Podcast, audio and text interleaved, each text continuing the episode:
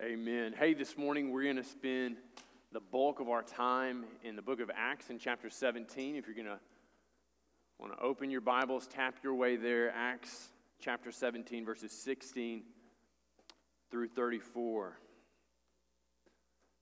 I was thinking this morning about um, uh, two guys I met a number of years ago, probably uh, 12 and a half, 13 years ago, both from the same country but, but very, very different from one another. And so I met one of them in the context of a, a Czech language class. Valerie and I were trying to learn Czech and stumbling through that. Really, we just wanted to be able to order hamburgers. Um, at the end of two years, we were, we were real close. But one of the guys in that class, he was from Iran, and when he described himself and talked about himself, he was, he was Persian never associated any, anything to do with Islam. He was just decidedly Persian in his worldview and had actually been uh, significantly persecuted and uh, abused for that worldview. And there's another guy I met, same country, very different perspective, who, for whatever reason, thought it would be great fun on a Tuesday night to attend a Bible study with us, uh, about an hour and a half from our house by public transportation. And, and every time I met with this guy, he would say, yeah, yeah, yeah, yeah, yeah, yeah, yeah, which I think was one of the only truly English phrases he knew. But he would say, yeah, yeah, yeah, yeah, yeah, yeah, yeah. We believe the same thing. And I would say, no, no, no, no, no, no, no, no, no. Trying to teach him another phrase. So we don't believe the same thing. Now, the, the one guy really saw his, his background in, in this Persian understanding and conception, very proud of where he had come from and and, and, and proud of, of the lineage of his country, but wanted nothing to do with Islam. And this other guy, from his worldview, Islam totally fit and was compatible with biblically, biblical Christianity. Same country, and probably in a lot of our minds this morning, we would just paint that whole country, perhaps that whole region, with a broad brush and say, I bet they would all respond to the gospel in the same way. But because of their different worldviews, because of their experience, because of their backgrounds, and because of all the things that they had uh, conceived about Christianity, my conversations with each of them were decidedly different.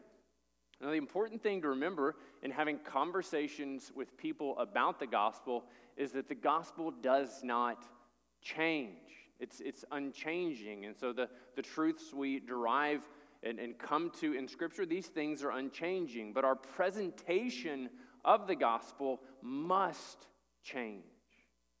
It has to be contextualized, it has to be adapted to make sense in the midst of these conversations. I had a conversation yesterday with a guy who came out to work in our house and, and, and help us uh, secure better internet. And, and in my conversations with him, I came to discover that he was raised uh, with a, a, mother who is decidedly Catholic. And so I began to tailor my conversation and move it around to those things that I knew about Catholicism. And in the process of our conversation, he told me that he was raised with a father who's in the Air Force and he was born internationally. So I began to relate my own personal experience to living internationally to his experience growing up so that I can create a greater opportunity to find commonality and to walk across this bridge of commonality to a conversation about the gospel. But to do all of these things requires that we are listening to the people we're talking to, and it requires that we are students and that we know something about the world and all the various things that are helpful in communicating the gospel. But still, at the end of all these things, you'll recognize that in some of your conversations and talking to people about the gospel, you'll present it and people will say, You sound crazy. I want nothing to do with this. And it'll come to an end. And in fact, if you're frequent in sharing the gospel, you might find that a lot of your conversations go this way. The Apostle Paul reminds us in 1 Corinthians 1 and verse 18, he says, The word of the cross is folly to those who are perishing. A lot of the people you're going to communicate the gospel with, it sounds like the most insane mumbo jumbo they've ever heard in their, their entire life. But he goes on. He says, But to those of us who are being saved, it is the power of God it is the power of God, and we recognize that the gospel has affected something radically different in us. We heard the message of Jesus, we submitted our lives to Him, and we live now in the power of the gospel in submission to Jesus, communicating in every various circumstance that we happen to find ourselves in. Now, to what end should we go in the process of contextualization? To what end uh, should I go in, in, in learning about my other cultures and, and adapting what Paul gives us again from his greatest hits in the book of 1 Corinthians in chapter 9? Chapter 9 and, and picking up in verse 19, he says, Listen, I'm free for, from all, but, but I choose to submit myself to all. So he, talks he talks first about the Jews and submitting himself to the law. Then he talks about the Gentiles and being free. But look at what he says summarily in verses 22 and 23. He says, To the weak I became weak, that I might win the weak. Paul says there are people out here who are weak mind, weak in their faith, and I want to become that so they identify with me, so that in identifying with me, I might lead them to redemption in Jesus Christ. He says, I become all things to all people, that by all means I might save some. The Apostle Paul's heart beats for the lost. And in that, he calls us to live a life like him, that we would consider the needs of others paramount. So much more important than our own. So that the, the minor inconvenience of studying to be ready, the minor inconvenience of awkward conversations, of walking up and saying, hey, uh, um, man, I'd love to talk to you about something that made a profound difference in my life. And the person has already heard the gospel presented this way, and they say, I want nothing to do with you. Please be quiet. And you say, okay, I'll move on. Uh, friend, I'd like to talk to you about, about something that made a profound difference in my life. And they're like, look, I heard this guy respond to you that way. I felt like that was really rude, so I'm willing to listen. And then you became a foothold and an opportunity to present the gospel, no matter how awkward you might have felt when this rude person over here rejected you. Paul said, I do it all for the sake of the gospel, that I might share with them in its blessing. And we need to be a people who give ourselves to the communication of the gospel. Now, in Acts 17, we see a picture of one such occasion of how the Apostle Paul did this. When Acts chapter 17 opens up, the Apostle Paul is in Thessalonica, and things are going great, and, and people are hearing and responding to the gospel. And then things go really poorly, where the city leaders come and they're like, We don't like what this guy's doing. They drag them before the religious uh, leaders and the city leaders, and, and the decision is made that Paul and his buddies better get out of there, or they better kiss this sweet life goodbye. And so they pack up their bags and they head to Berea. Now, when they're in Berea, the text tells us that the Jews there were far more noble than the Jews in Thessalonica. And so they're studying the scriptures and they're determined to find if these things are so. Paul walks up and says, uh, The suffering servant in Isaiah, this person is Jesus. And they're like, huh and they're reading and they're scanning and they're examining, and some of them are responding to the gospel. And then in the midst of their response, the people back in Thessalonica hear about it and they're like, Dad gummit, he's still doing the same thing. And so they pack up their bags, their, their torches, their crowbars, and whatever else, and they march on Berea and they say, You're not going to do this here. And, and Paul looks around at his friends, his friends like, That's it, you got to move to the next town. And so they grab Paul and they take him and they deposit him in Athens. Paul doesn't seem to be really pleased about this. Now, Timothy and Silas have stayed in Berea, and Paul says, Listen, I'm going to stay here, but you're going to send those other guys to me. So now Paul has a couple of days to spend in Athens, and as he is walking around the city of Athens, a couple of things become patently clear to him. Look at verse 16. It says, While Paul was waiting for them in Athens, his spirit was provoked within him as he saw that the city was full of idols. Now, there's a guy named Pausanias who writes uh, a few years after this would have been, and he says that Athens has an estimated 30,000 idols. 30,000 idols as you walk around the city and a population of probably around 10,000 at this time. So that's a great ratio, right? And so Paul isn't engaging in hyperbole. He's not saying something that's not true. He's saying something that was patently obvious to everyone who had eyes to see. Everywhere he went, he saw an idol. There's an idol to this God, and an idol to that God, and an idol to this occupation, and an idol to that occupation. And what is his response? The text tells us that his spirit was provoked. Now, if you read through the Old Testament, frequently you'll see God's response to idolatry is his righteous indignation. And so, what Paul is channeling, how he is responding, is exactly in line with the way we've seen God respond over and over and over again when worship appropriately due him is, is spent, is poured out on something else.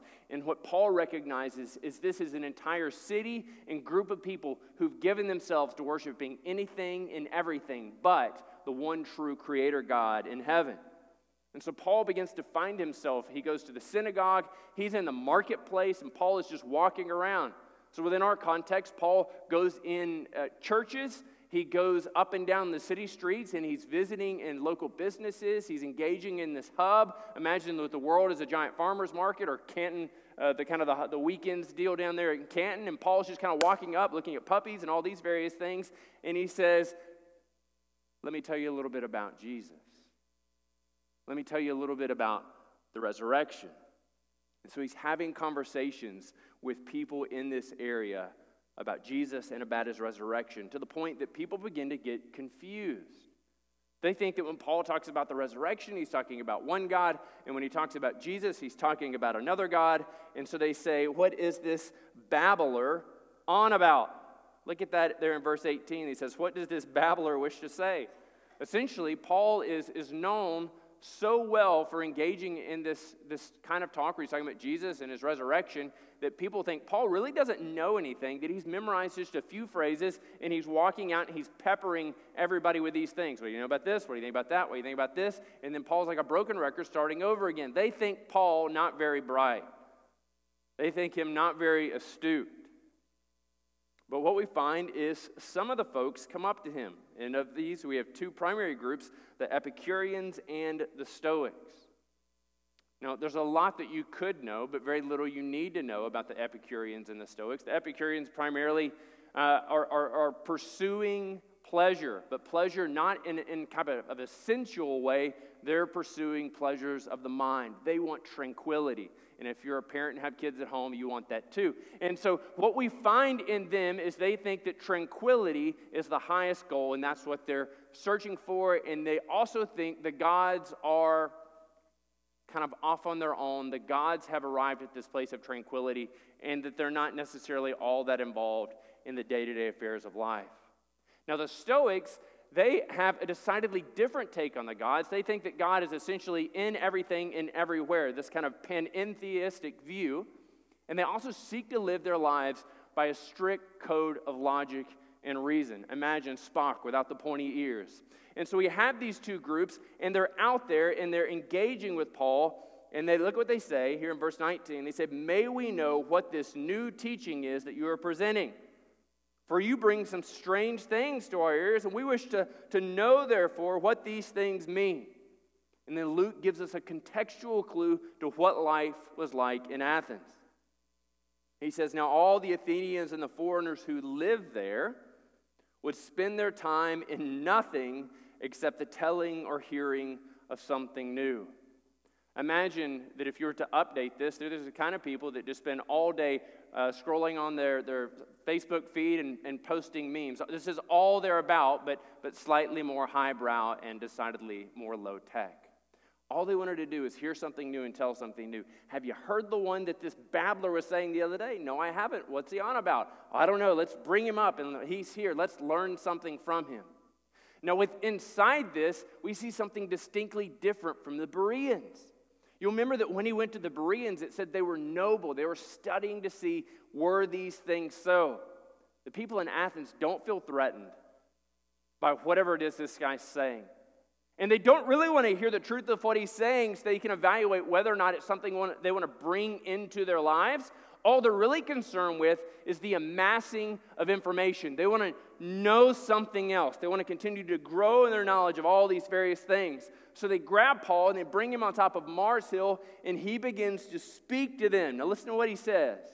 Paul is standing in the middle of the Areopagus, and he says, Men of Athens, verse 22. I perceive that in every way you are very religious. Now, this is an understatement 30,000 idols amongst the, the city there. I, I perceive in every way you're very religious. He says, he goes on, he says, In fact, as I was walking along and engaging and observing your religiosity, I, I, I, saw a plaque, and maybe some of you know it. And on this plaque, what it said was to an unknown God. It's from whence we get our word agnostic. It's almost as if they said that this kind of idol guild said, listen, we got, we got idols to this and idols to that and idols to that. We ain't got no idols say no one, uh-uh, uh-uh, uh-uh, unknown God. And, and then the kind of overseer of the group's like, I didn't really understand what you're saying, but are you, are, are you trying to suggest we should cover all of our bases as if we forgot somebody in this pantheistic sea of all of these various gods? Should, are you saying perhaps that we should have one that just says simply unknown God? And the guy's like, Yeah, that's exactly what I'm trying to say. It's like, find them. We will ha- we'll have that. But don't get so excited next time.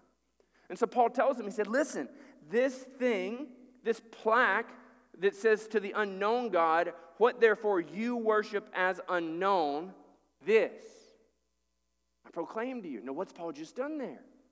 Paul has walked across the bridge of their reality.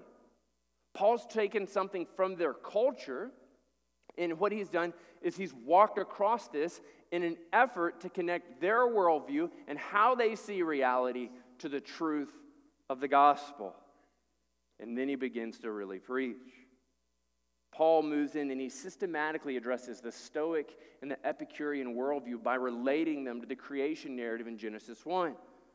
Paul says, The God this unknown God you worship, He is the God who made the world and everything in it. He is the Lord of heaven and earth. And all of a sudden, the, guys who, the guy whose idea it was to have this kind of catch all, cover our back signs thing, I had it.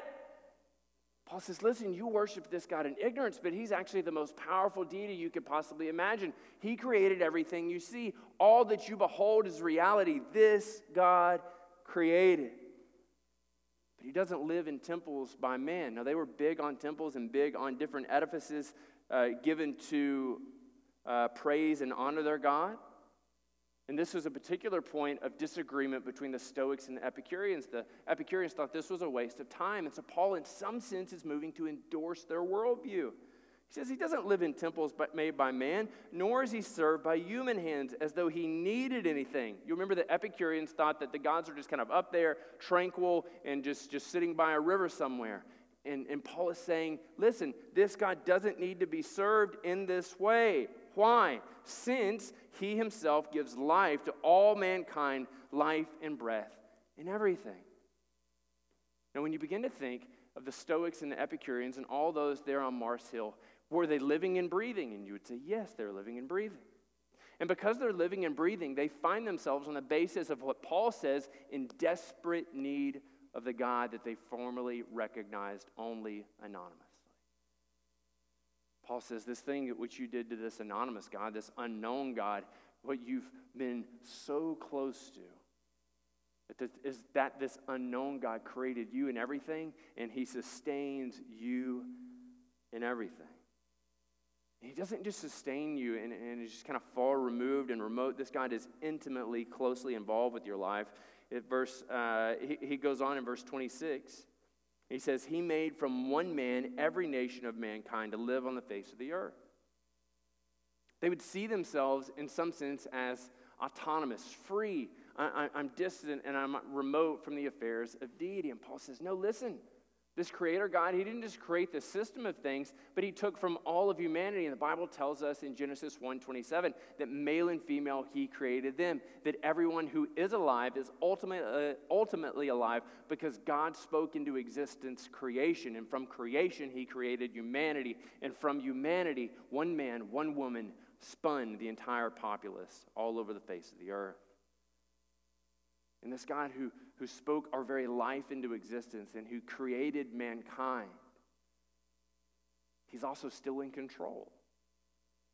You may think living there in the city of Athens on this hill that all you need to engage in is the telling of hearing of something, but this one God, He has placed you here. He's given you an inquisitive mind, He's given you desires. And why has He done this and how has He done this? He says He has allotted periods and boundaries of their dwelling place for this purpose. Notice he doesn't say anything about their pleasure. God has designed times, seasons, and locations not for their pleasure, not for solely their enjoyment, but He has created these things for this purpose that they should seek God and perhaps feel their way toward Him and find Him. Have you ever walked into a room uh, that's just completely dark and you're not really sure where the light switch is and you're just kind of feeling along the walls, kind of at light switch height, and, and, you're doing this number and then this number. You're like, what? Who lives here? And you're doing this number, and, and just kind of like, what, what common sense person wasn't on this job? Where is the light switch? This is essentially what Paul says they're doing. So they're groping along and feeling their way out, but they have no real guide in themselves to direct them. But God has placed them here and now so that they might perhaps find him, so that they might perhaps find him. And then he gives them the good news. He says, Yet he's actually not far from any of us.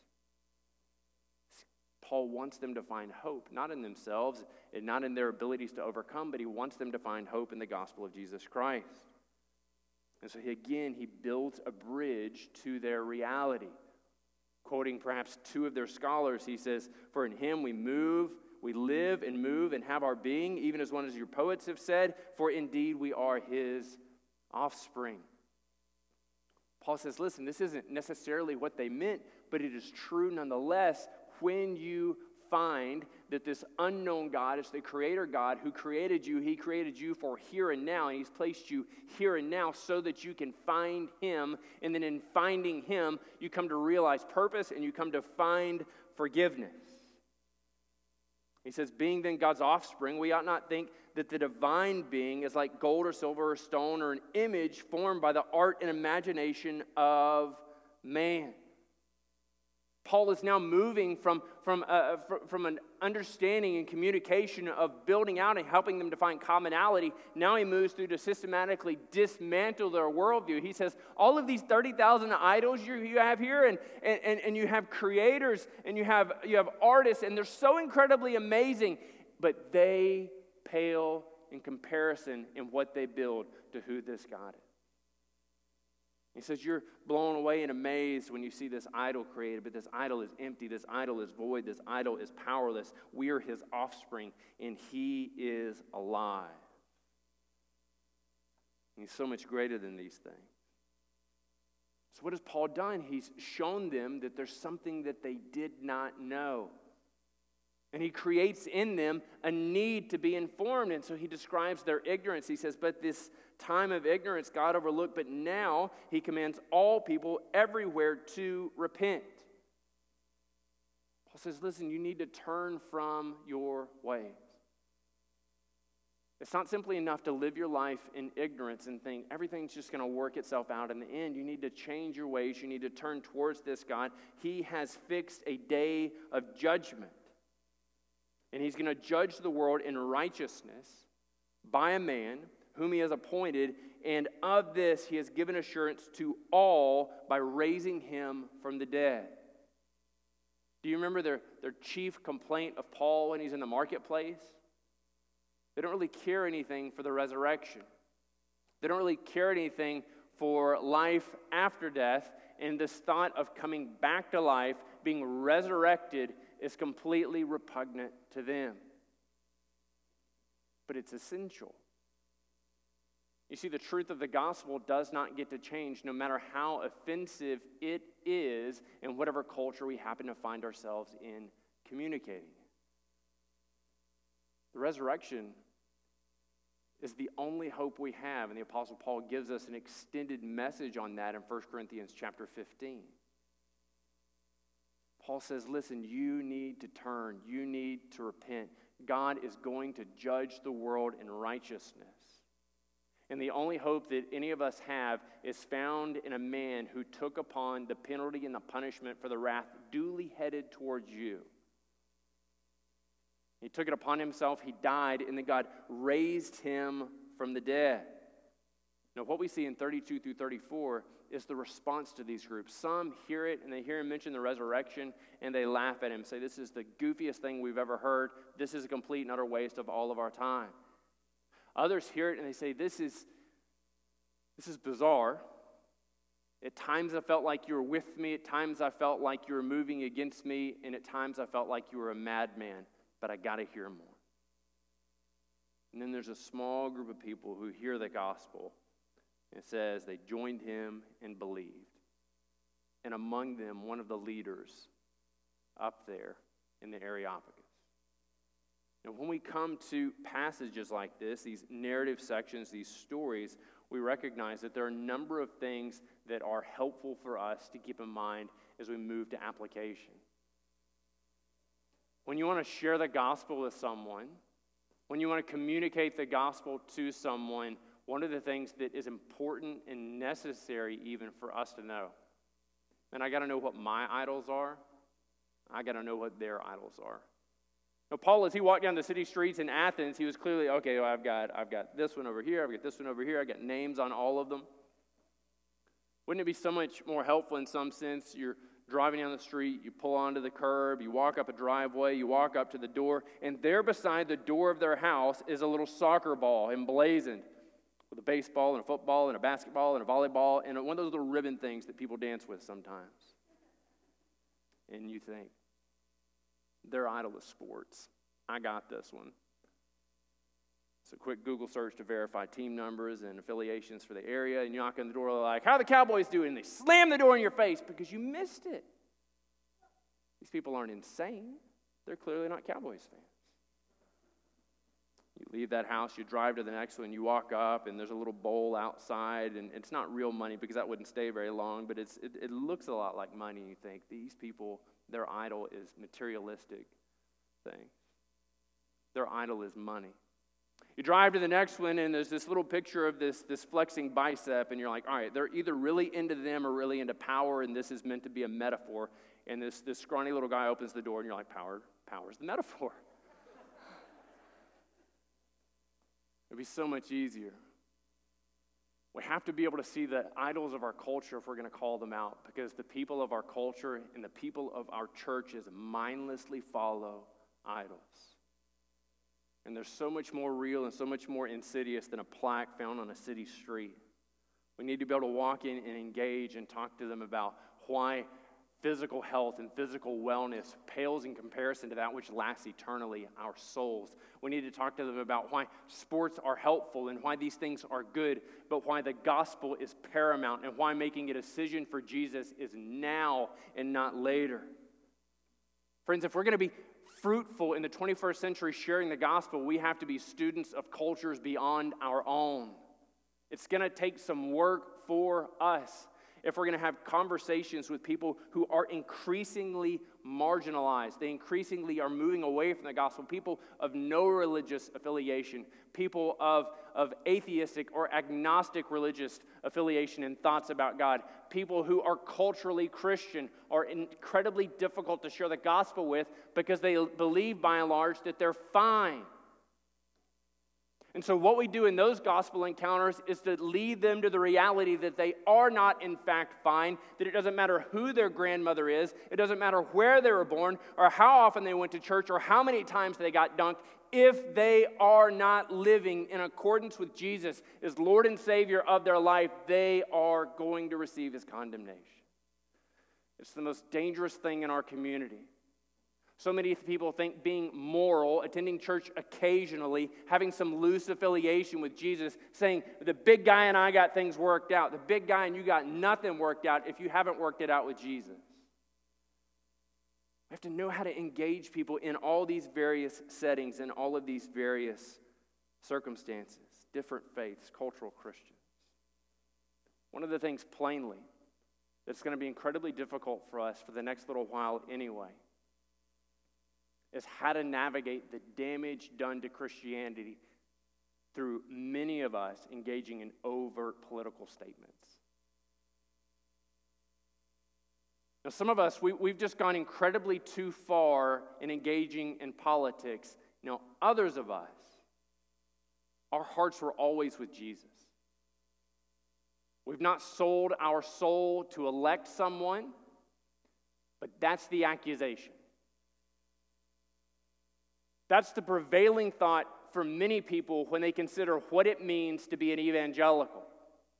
So, whether you are guilty of that or not, you still got to answer for it.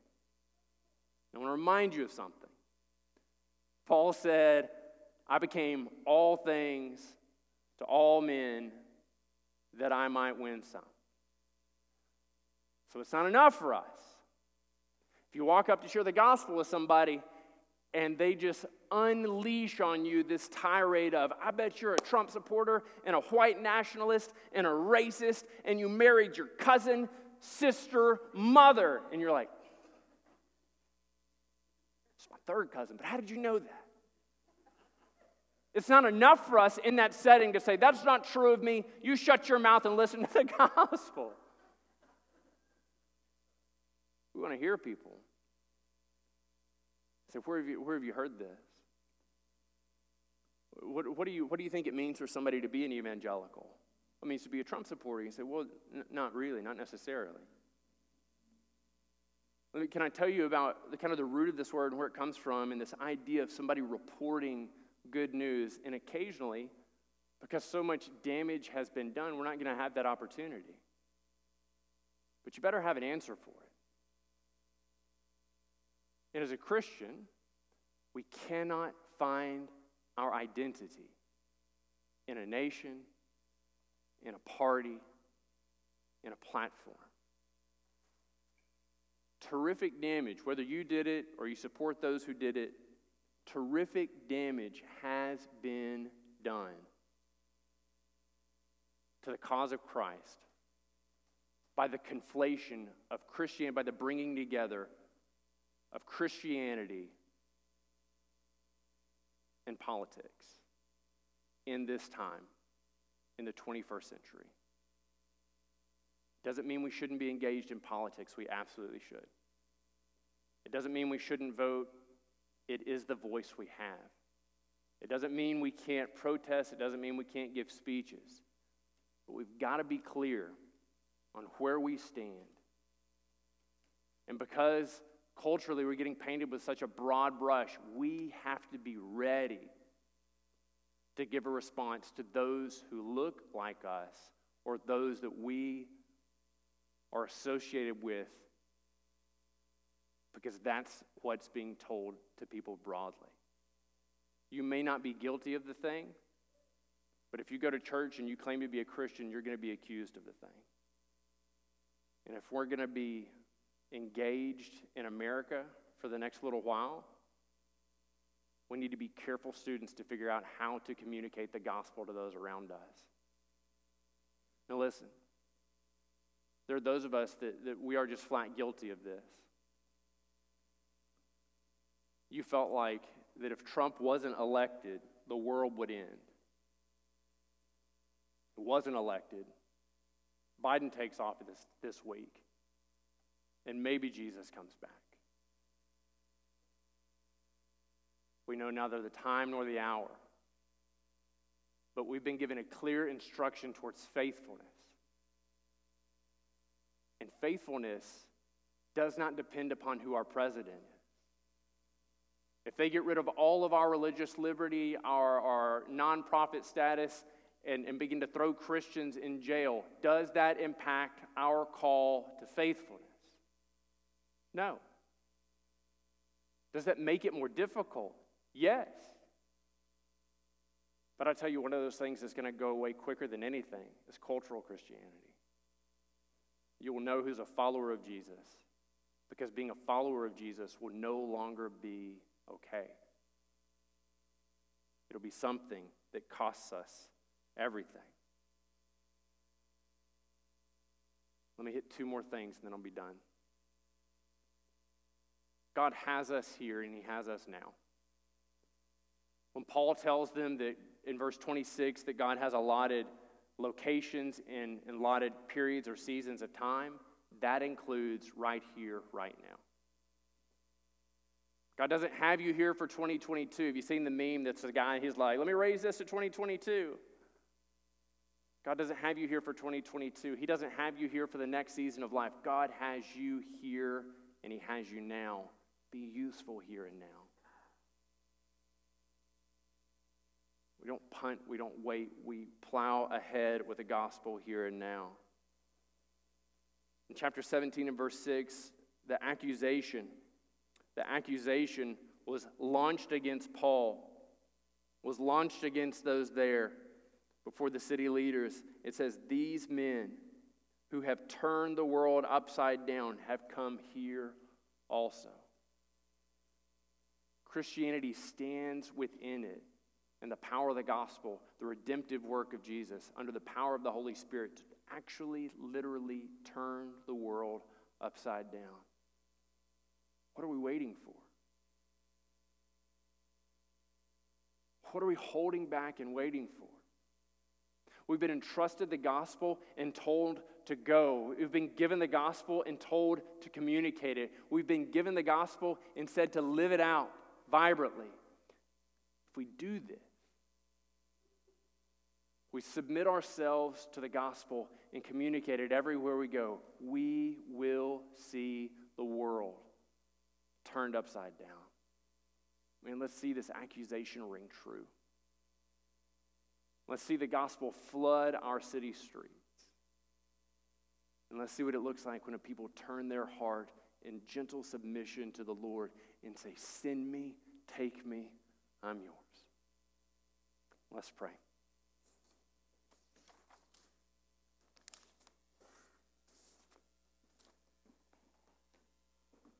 God, I thank you for the encouragement you give us in the Apostle Paul.